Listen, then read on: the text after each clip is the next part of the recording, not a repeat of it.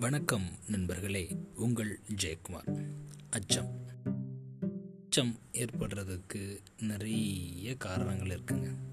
நம்மளுடைய ஆழ் மனதில் பதிந்த நிரந்தர பயம் அச்சம்.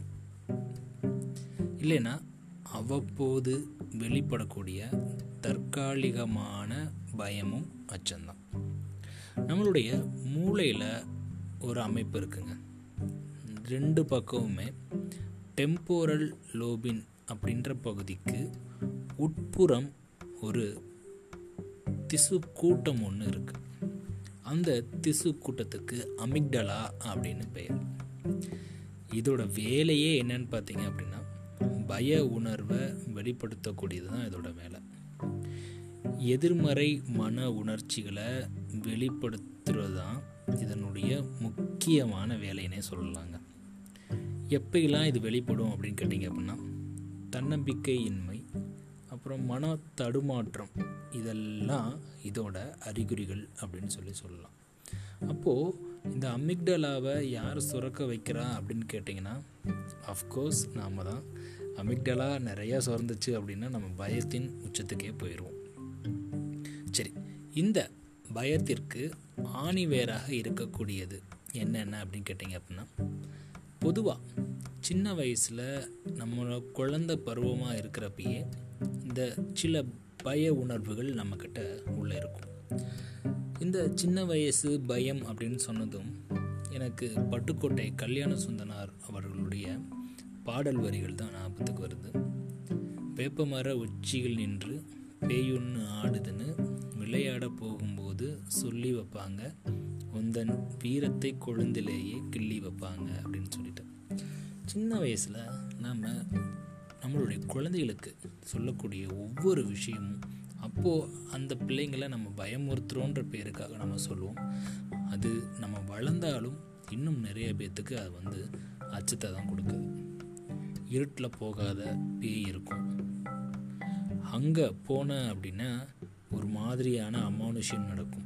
இப்படி நம்மளை தனித்து செயல்படாமல் இருக்கிறதும் ஒரு வகையான அச்ச உணர்வை நம்மளுக்கு ஏற்படுத்தும்.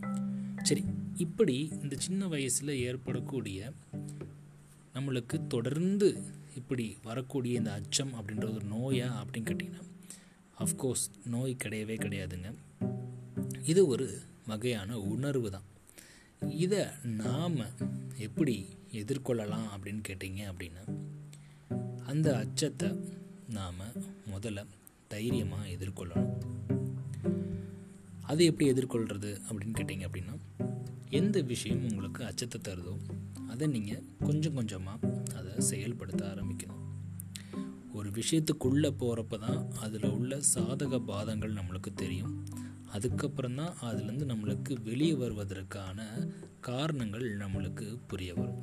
அப்போது எதுக்கெல்லாம் நீங்கள் பயப்படுறீங்களோ அதெல்லாம் நீங்கள் ஃபஸ்ட்டு கொஞ்சமாக செஞ்சு பாருங்கள் அதுக்கடுத்து கொஞ்சம் டீப்பாக செஞ்சு பாருங்கள் அப்போது உள்ளே போகிறப்போ நம்மளுக்கு இந்த பய உணர்வு கண்டிப்பாக போயிடும் பொதுவாக நம்ம எல்லாரும் பயப்படுற விஷயம் மேடை பேச்சு.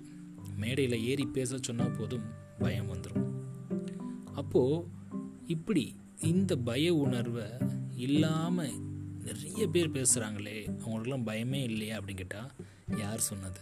ஆரம்ப காலகட்டங்களில் அவ்வளோ பயங்கள் இருக்கும். ஏன்? இப்போ கூட அவங்களுக்கு கூட்டத்தை ஒரு நிமிஷம் பார்க்குறப்போ பயம் இருக்க தாங்க செய்யும்.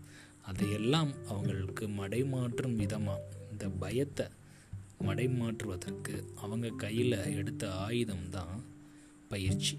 எப்போ? அந்த விஷயத்தில் நம்மளுக்கு முறையான பயிற்சியும் முறையான ஆர்வமும் இருக்கோ அப்போது அதை சார்ந்த பயம் நம்மளை விட்டு வெளியே போகுது. அனுபவம் கூடுது. ஸோ முயற்சியும் பயிற்சியும் இருக்கிறப்போ கண்டிப்பாக எந்த ஒரு செயலாக இருந்தாலும் அதில் நம்மளுக்கு பயம் இல்லாத ஒரு உணர்வு வெளிப்படும் அப்படின்றதுல எந்த விதமான மாற்று கருத்தும் கிடையாது. நன்றி நண்பர்களே. மீண்டும் நாளை இன்னொரு பதிவில் உங்களை சந்திக்கிறேன்.